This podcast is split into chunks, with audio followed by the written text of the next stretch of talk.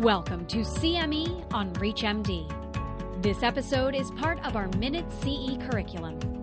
Prior to beginning the activity, please be sure to review the faculty and commercial support disclosure statements as well as the learning objectives. Hello, I'm Marwan Sabbagh, professor of neurologist, behavioral neurologist at the Barrow Neurological Institute in Phoenix. Joining me today is Dr. Sharon Cohen and Dr. Richard Isaacson. Dr. Cohen, please introduce yourself. Hi there. Hi, Dr. Sabbagh. I'm a behavioral neurologist. I'm here in Toronto, Canada. I'm the medical director of Toronto Memory Program. And I'm Richard Isaacson. I'm a preventive neurologist down at the Institute for Neurodegenerative Diseases in Boca Raton, Florida. Thank you both for joining me today. Our question of this moment, as we see this rapid change in our practice, is the advent of the new disease modifying or DMTs uh, and in the monoclonal and monoclonal antibodies. Dr. Cohen, can you discuss the new therapies needed to treat mild cognitive impairment caused by Alzheimer's disease?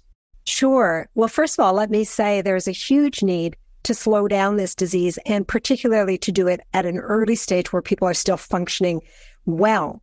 So mild cognitive impairment, you know, there's some memory difficulty. People are frustrated. Yes, but quality of life is generally good and people are still working, banking, shopping, independent, whether it's traveling, whatever it is they do. If you can keep people at that mild cognitive impairment stage and prevent them from progressing to the dementia stage, that's huge. And what disease modifying therapies are aiming to do is to keep people at these early stages longer.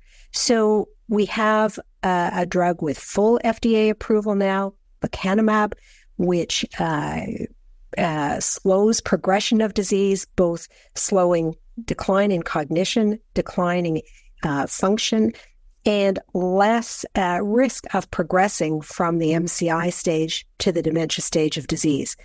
That is really important. That's not a cure for the disease, but that is a substantial improvement over having no therapies for MCI, which was the landscape until very recently.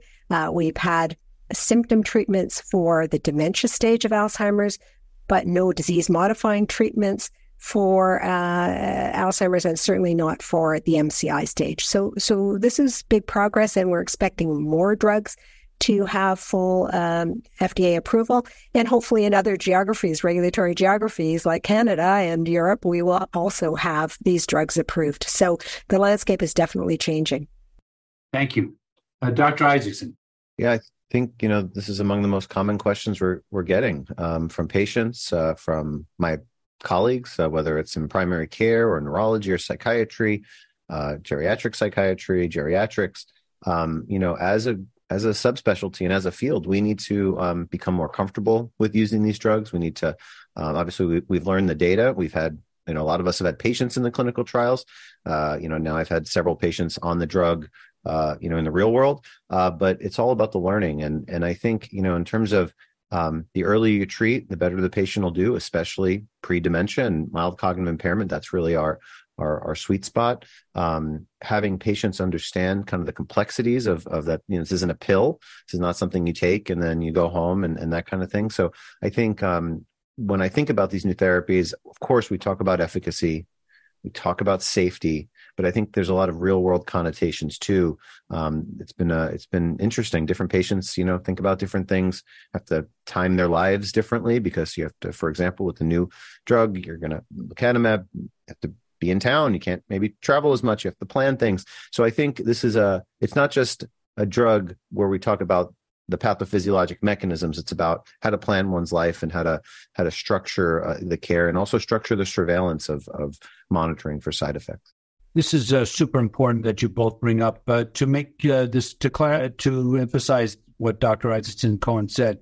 Uh, both lecanemab and donanemab are intravenous infusion fusible drugs Donanemab is once a month, lecanemab twice a month.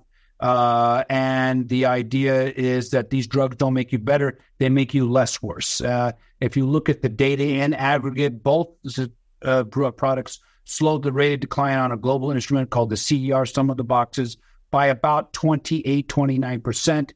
And donanemab reported recently in a subgroup that they had even better effects, more than 35 percent. But we know that it's not small and it is clearly better than what was in the status quo. Uh, this is going to be important because in order to get a patient in the infusion chair, you have to have determined that the patient has Alzheimer pathology, meaning amyloid, either by PET or CSF, and hopefully very near in the future by plasma biomarkers. Uh, but the commitment here is that you'll need surveillance and vigilance, and we'll talk about that in our next segment. So, uh, thank you both, uh, and thank you, audience, for your participation.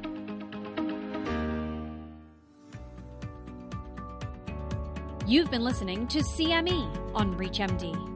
This activity is jointly provided by Global Learning Collaborative, GLC, and Total CME LLC, and is part of our Minute CE curriculum.